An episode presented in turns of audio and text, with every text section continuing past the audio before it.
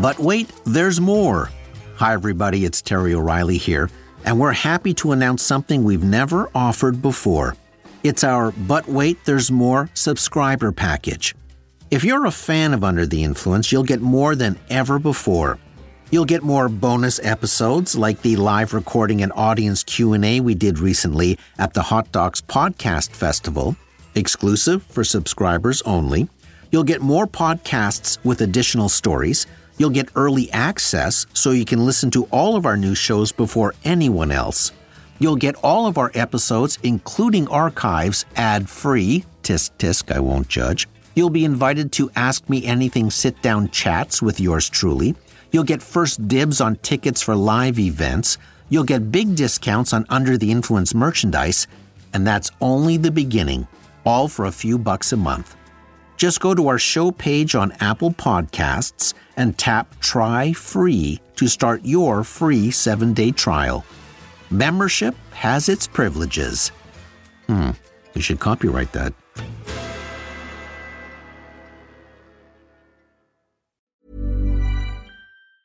A lot can happen in three years, like a chatbot may be your new best friend. But what won't change? Needing health insurance. United Healthcare Tri Term Medical Plans, underwritten by Golden Rule Insurance Company, offer flexible, budget friendly coverage that lasts nearly three years in some states. Learn more at uhone.com. Flexibility is great. That's why there's yoga. Flexibility for your insurance coverage is great too. That's why there's United Healthcare Insurance Plans. Underwritten by Golden Rule Insurance Company, United Healthcare Insurance Plans offer flexible, budget friendly coverage for medical, vision, dental, and more. One of these plans may be right for you if you're, say, between jobs, coming off your parents' plan, turning a side hustle into a full hustle, or even missed open enrollment. Want more flexibility? Find out more about United Healthcare Insurance Plans at uhone.com. This Mother's Day, celebrate the extraordinary women in your life with a heartfelt gift from Blue Nile. Whether it's for your mom, a mother figure, or yourself as a mom, find that perfect piece to express your love and appreciation. Explore Blue Nile's exquisite pearls and mesmerizing gemstones that she's sure to love. Enjoy fast shipping options like guaranteed free shipping and returns. Make this Mother's Day unforgettable with a piece from Blue Nile. Right now, get up to 50% off at BlueNile.com. That's BlueNile.com. From the Under the Influence digital box set, this episode is from Season 7, 2018.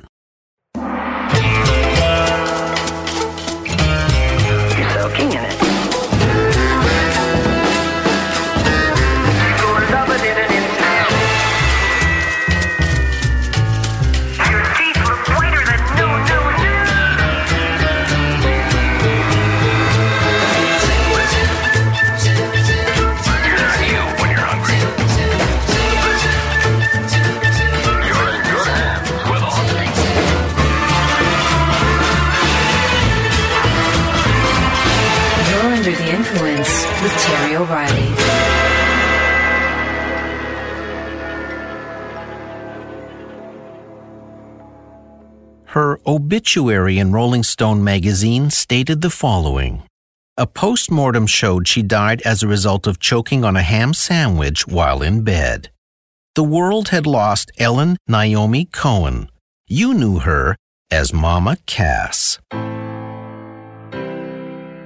Cass Elliot was invited to join the new Journeymen Group by Denny Doherty in 1965. Leader John Phillips didn't want her in the group originally because her size didn't fit the image he had for the band. But Phillips couldn't deny her talent. When he agreed to let her join the band, which now consisted of John Phillips, wife Michelle Phillips, and Denny Doherty, they needed a new name. Watching a television show about the Hells Angels one night, a biker said they called their girlfriends mamas.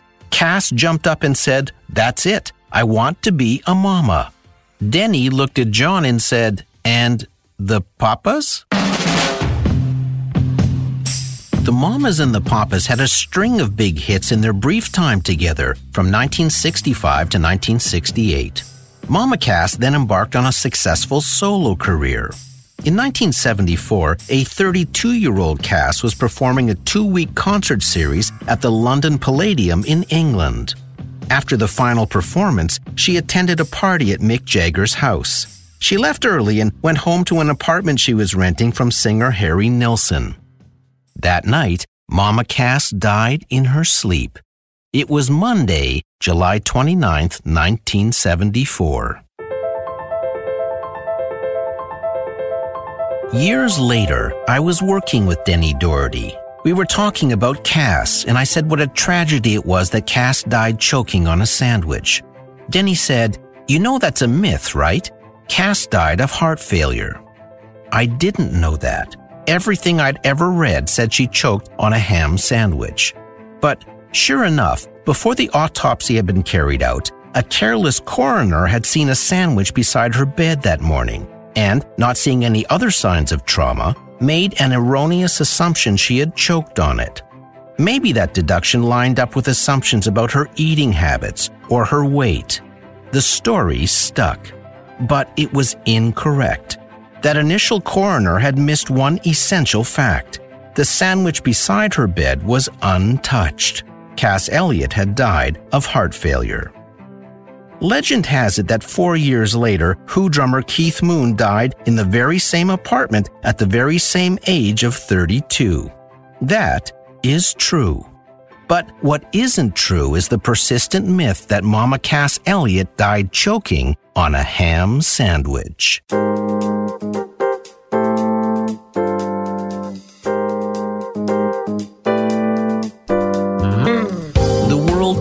Marketing has its own set of persistent myths. They have been floating around for years. These brand myths live on as assumed facts in countless marketing textbooks, MBA courses, and are repeated in endless business seminars and dinner parties. But many are untrue. They have been incredibly damaging to brands, they have fed conspiracy theories, and some of them have even haunted the people associated with those products. But urban legends die hard. As someone once said, squashing a rumor is like trying to unring a bell.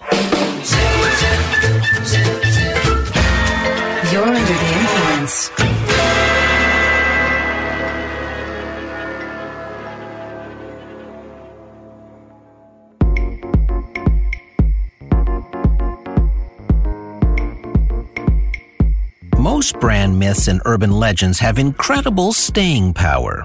I'm sure most brands dearly wish their commercials were as memorable as rumors are. Some myths have become so entrenched in our culture that they are taught in universities and are passed along as cautionary tales in certain industries, like this one that I heard often repeated in the advertising business. Brand myth. General Motors introduced the Chevy Nova into a Spanish speaking country. Unbeknownst to GM, Nova translates to no go, and the car spectacularly failed. There have been many marketing lessons about big brands marching into foreign countries, not doing their homework, and failing. This is not one of them. The original Chevy Nova was launched in the U.S. market in 1962. Between 1972 and 1978, it was also sold in Mexico and several other Spanish speaking countries, primarily Venezuela. Now, the phrase no va in Spanish literally does mean doesn't go. But no va and the word nova are distinctly different things in that language. It's like the difference between forbid and up forbid, or the difference between notable and no table. So if the Spanish saw the word nova, they wouldn't think no go. They would think the same thing as English speaking people. Nova roughly means bright star in both languages. General Motors was also well established in Mexico and Venezuela in the 1970s. So when it launched cars there, the Spanish divisions would have handled the naming. Unlike other companies who make a mistake when breaking into a country for the very first time. And here's the final pin in the myth. The Nova name didn't negatively affect car sales at all. It sold well in Spanish markets. As a matter of fact, Venezuelan sales actually surpassed GM's expectations. And there was a part two to this brand myth that GM eventually changed the name of the Nova to the Caribe, and the car finally succeeded. Yes, the Caribe did sell in Mexico, but it was a Volkswagen.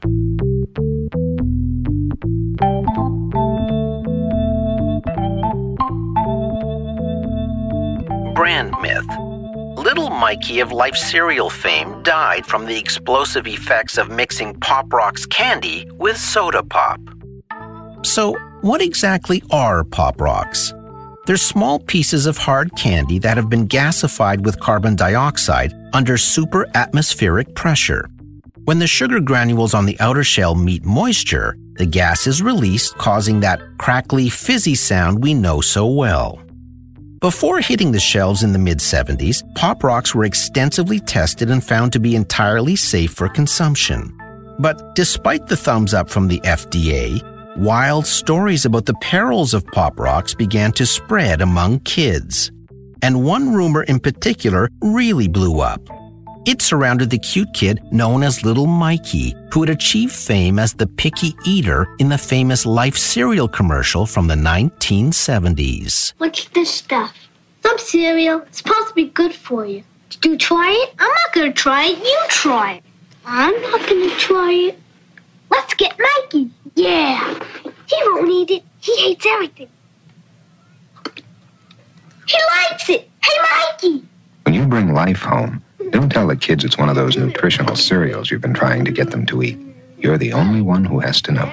Rumor had it real life Mikey died when his stomach exploded from an unexpected lethal combination of carbonated soda and Pop Rocks. No one knew little Mikey's real name. All we knew was that he disappeared from our television sets. So General Foods began battling the exploded kid myth, which started a scant four years after the product was introduced. They took out full page ads in 45 publications trying to quell the rumors and wrote 50,000 letters to school principals. They even sent the Pop Rocks inventor on the road to explain that the candy generated less gas than a half can of soda, inducing nothing more than a hearty, non life threatening belch. Then, in 1983, Pop Rocks production stopped. Many saw it as proof that the candy was harmful and had to be pulled from the shelves. But it wasn't true. Pop Rocks had been bought by Kraft and were rebranded as Action Candy. It disappeared for a brief time because the candy had to be swapped in stores. But five years later, the original Pop Rocks name was restored and can still be found in stores today. So, what really happened to little Mikey? Well, nothing. In fact, his real name is John Gilchrist. He's now an advertising executive in New York, and no part of him has exploded. Here's what we know about Gilchrist. He still enjoys life cereal. He didn't get a lifetime supply. He wasn't a particularly picky eater as a kid. And no, he isn't dead. So, why was he the subject of this brand myth, you ask? Well, it's hard to say.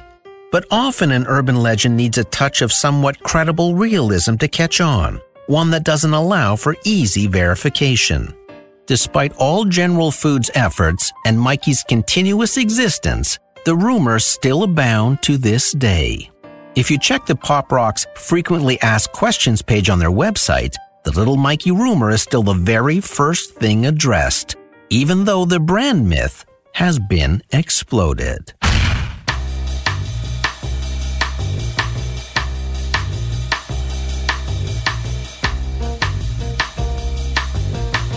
Brand myth. An old lady eating Kentucky Fried Chicken discovers she's actually chewing on a Kentucky Fried Rat. She has a heart attack and dies. Her family sues KFC for millions. I remember hearing this one all the way back in the 60s when I was a kid. This rumor resurfaces every decade in a multitude of variations. One writer has collected 115 different versions of the Kentucky Fried Rat urban legend. But that brand myth has inspired many hoaxes and dreams of big payoffs. In 2009, a plaintiff in Atlanta sued KFC, claiming he bit into a Kentucky Fried Mouse. KFC maintained it was a hoax. The case went to trial, and KFC won the lawsuit. In 2015, a security guard in Wilmington, California, posted a photo to Facebook of what he claimed was a Kentucky Fried Rat found in his box of Kentucky Fried Chicken tenders. He was going to hire a lawyer and seek damages. When KFC originally contacted the plaintiff, he refused to respond. When KFC asked he bring the offending piece to an independent lab for testing, the plaintiff initially refused. Eventually, he did hand the deep fried question mark over to the lab. According to that independent analysis, the deep fried meat was indeed chicken. KFC demanded a public apology. It was later declared a hoax. In all our research, we couldn't find a single case where KFC had lost a lawsuit over this kind of claim, nor could we find a case where a plaintiff was awarded millions by the courts. KFC obviously takes these allegations seriously. A claim like this is incredibly damaging to its brand and reputation. And a brand myth has lasting implications. In a survey of people who had heard the story that someone had bitten into a deep fried rat and won a big monetary settlement from KFC, 76% of those people said they believed it, proving that some rumors are just too tasty to ignore. And we'll be right back after this message.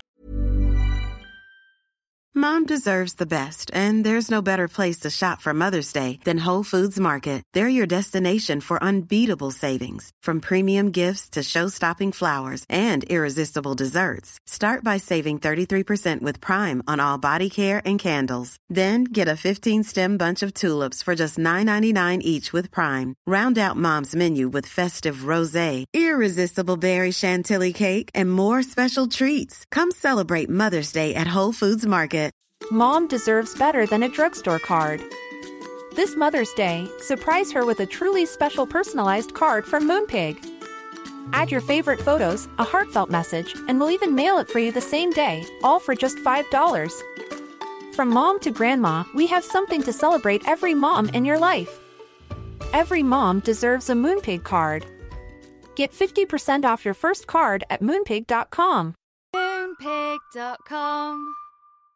Many of us have those stubborn pounds that seem impossible to lose, no matter how good we eat or how hard we work out. My solution is PlushCare.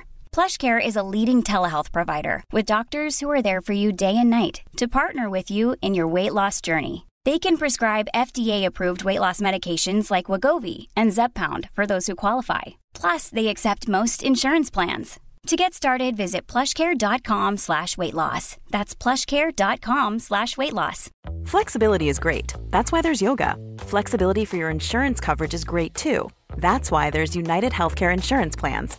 Underwritten by Golden Rule Insurance Company, United Healthcare Insurance Plans offer flexible, budget friendly coverage for medical, vision, dental, and more. One of these plans may be right for you if you're, say, between jobs, coming off your parents' plan, turning a side hustle into a full hustle, or even missed open enrollment. Want more flexibility? Find out more about United Healthcare Insurance Plans at uhone.com.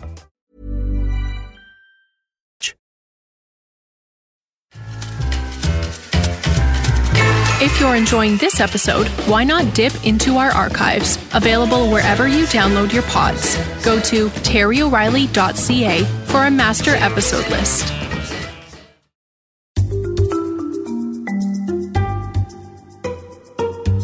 Brand myth. Procter & Gamble's logo was a symbol of the company's support of Satanism. P&G's original logo was adopted in 1851. At that time, literacy was low, and companies were more often marked with visual trademarks than with words. The black and white logo depicted a bearded man in the moon surrounded by 13 stars. The stars were an homage to the original 13 colonies of the USA. The moon was to reflect P&G's ability to touch the lives of its consumers throughout different phases of their days. P&G had a long run with this logo until the early 80s when an urban myth was born. In the summer of 82 in California, someone began sending letters to thousands of Californians saying the imagery within P&G's logo was really a symbol of devil worship. The letters claimed the man in the moon's curly beard contained an inverted 666, that the man had two devil horns, and 13 referred to chapter 13 from the book of Revelation addressing the mark of the beast. P&G's phones rang off the hook. The leaflets also said the president of P&G had appeared on TV saying the company's profits supported the Church of Satan. the statement was supposedly made on either the Phil Donahue Show, 60 Minutes, or the Merv Griffin Show. But no representative from the company had ever appeared on any of those programs. P&G combed through years of transcripts from each show and found zero references to their company. Spokespeople from the networks even confirmed they had never had anyone from P&G on their programs. But it didn't matter. In 1985, P&G launched a campaign to counteract the rumors. It held a news conference to deny the stories and established a toll-free phone number to handle all the rumor-related calls. It asked religious leaders to tell their followers that the rumors were untrue. The company also hired two investigative agencies to track the rumors and take legal action against those who spread them. Five lawsuits were filed against seven individuals, several being door to door salesmen selling competitive products who had passed the stories along. Not long after, leaflets claiming P&G was a quote, agent of Satan began surfacing in New York and Pennsylvania. P&G sued Amway after discovering that a Utah distributor had used the corporate Amway voicemail system to spread the Satan rumor. Amway countersued, claiming libel. It was a damage control frenzy. In 1995, P&G dropped the Man in the Moon logo altogether in favor of simple blue P&G lettering. But the Amway lawsuits continued well into the 2000s. Four years after a federal court judge asked P&G and Amway to stop suing each other, P&G was awarded nearly $20 million in a civil suit. Amway maintains it acted quickly to quash the rumors. But you can't stop an urban legend, not even in a court of law. Despite the fact P&G is a public company and its profit distribution is a matter of public record, people still insisted it had a monetary affiliation with the Church of Satan. P&G says it doesn't have the slightest idea how the rumor got started. All it knows is that after all the proof to the contrary, people still believed it. Because a brand myth can be a sly devil.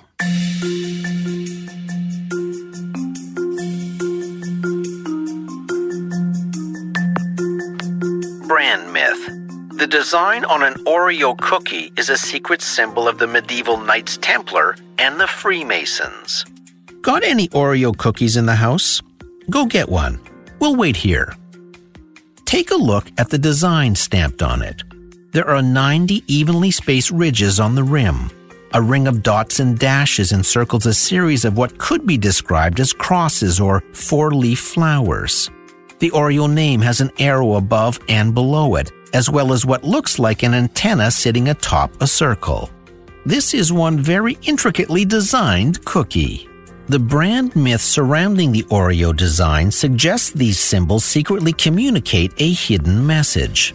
It implies the flower symbology of the Oreo was linked to the cross pattée used by the medieval Knights Templar, and the dots and dashes on the cookie represent the three degrees of ancient craft Freemasonry, two organizations often accused of grand scale conspiracies. It was said the cookie design was a means of covert communications between members of the Illuminati. And above all, the design was a way of tricking untold millions of people to participate in an unholy communion against their will every time they ate one. Furthermore, conspirators pointed to the fact Oreo is the largest selling packaged cookie in the world, with more than 40 billion consumed every year, which was proof the cookie wasn't just the most popular cookie in the world, but the most powerful cookie in the world. There is no doubt symbols are potent in society and can influence our subconscious. But the history of the Oreo design is simpler than that. There have been three patterns on the Oreo since the first one in 1912. That first one had a wreath like design that circled the Oreo name. The second redesign in 1924 added two sets of turtle doves to a more ornate wreath circling the Oreo name, with an outer ring of dots. The third redesign was apparently created in 1952 by a longtime Nabisco engineer named William Turnier. His son, Bill, says that while his grandfather was a Freemason, his father was not, and that his dad had absolutely zero interest in Freemasonry. Bill Turnier still has a framed blueprint of his father's sketch hanging in his home. It says, drawn by W.A. Turnier on July 17, 1952. The only other marks on the document are the initials of a manager approving the design. William Turnier died in 2004. Son Bill says that when people asked his father why the design has 90 ridges or why it has four leafed flowers on it, he would just shrug his shoulders. No rhyme, no reason. Just a geometric pattern from an engineer who liked industrial design. There is no evidence at all that the Oreo is anything more than an evolution of a 106 year old design created to sell cookies. If there is a mind meld going on, it's this 50% of Oreo eaters pull their cookies apart before eating them, then twist, lick, and dunk.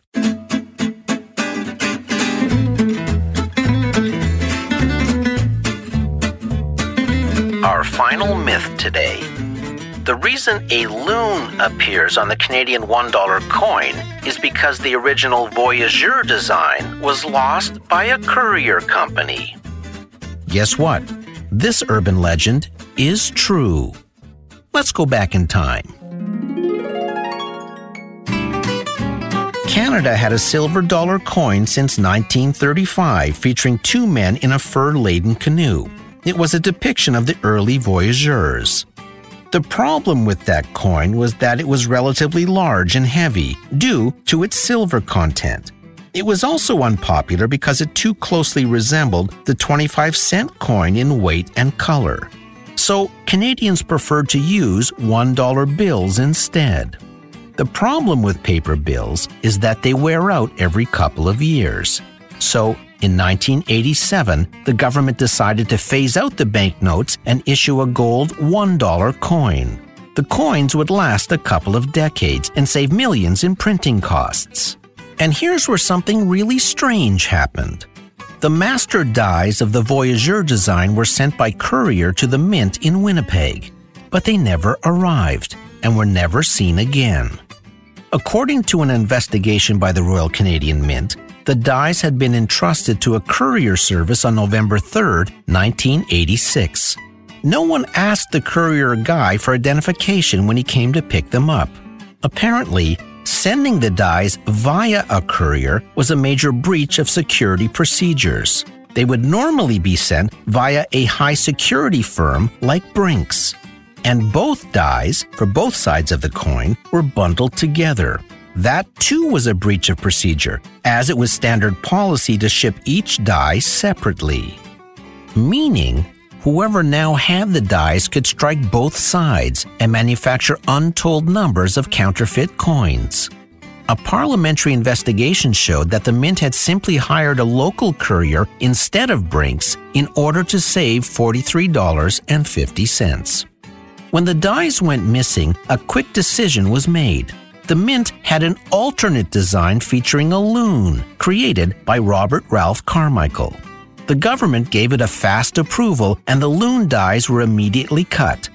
80 million loon coins were put into circulation on June 30th, 1987, in order to foil counterfeiters, meeting the schedule for the original Voyageur coin launch. It's no myth. That's the loony story about why we have a loonie to this day.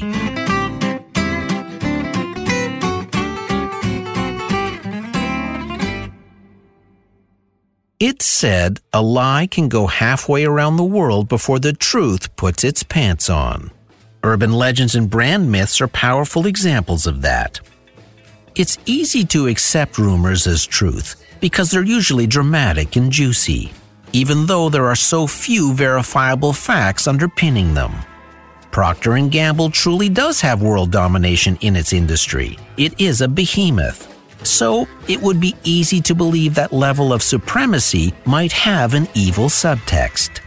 How does one single cookie get eaten 40 billion times a year? Could something be influencing those unprecedented purchases? And might there be a deep fried surprise lurking in the bottom of our bucket? All those myths have been dispelled, but people still believe. Because it takes time to excavate the truth. Time most people aren't willing to spend. In this day and age, the acceleration of a rumor has jumped to warp speed, Mr. Sulu. Back in the day, someone had to send disparaging letters out about P&G one at a time. Today, the internet can send a meme out to millions with one click.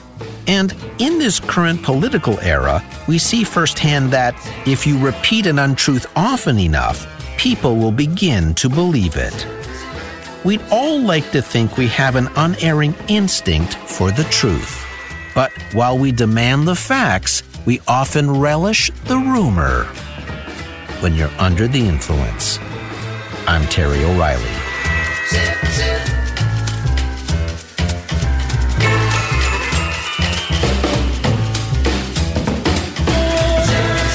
Under the Influence was recorded in the Tearstream Mobile Recording Studio. Producer Debbie O'Reilly. Sound engineer Keith Oman. Theme music by Ari Posner and Ian LeFeuvre. Research Abby Forsyth. Co-writer Sydney O'Reilly. Follow me on Twitter at Terry O Influence for some fun content. See you next week. This episode brought to you by An urban legend. It's finger licking good. By the way, feel free to peruse the Under the Influence shop. We've got some fun t-shirts that will fit you to a T. Go to terryoreilly.ca slash shop. Every purchase supports the show, and we appreciate it. Normally, being a little extra might be a bit much, but not when it comes to healthcare. That's why United Healthcare's Health Protector Guard fixed indemnity insurance plans, underwritten by Golden Rule Insurance Company, supplement your primary plan so you manage out of pocket costs. Learn more at uhone.com. Hey, it's Danny Pellegrino from Everything Iconic. Ready to upgrade your style game without blowing your budget?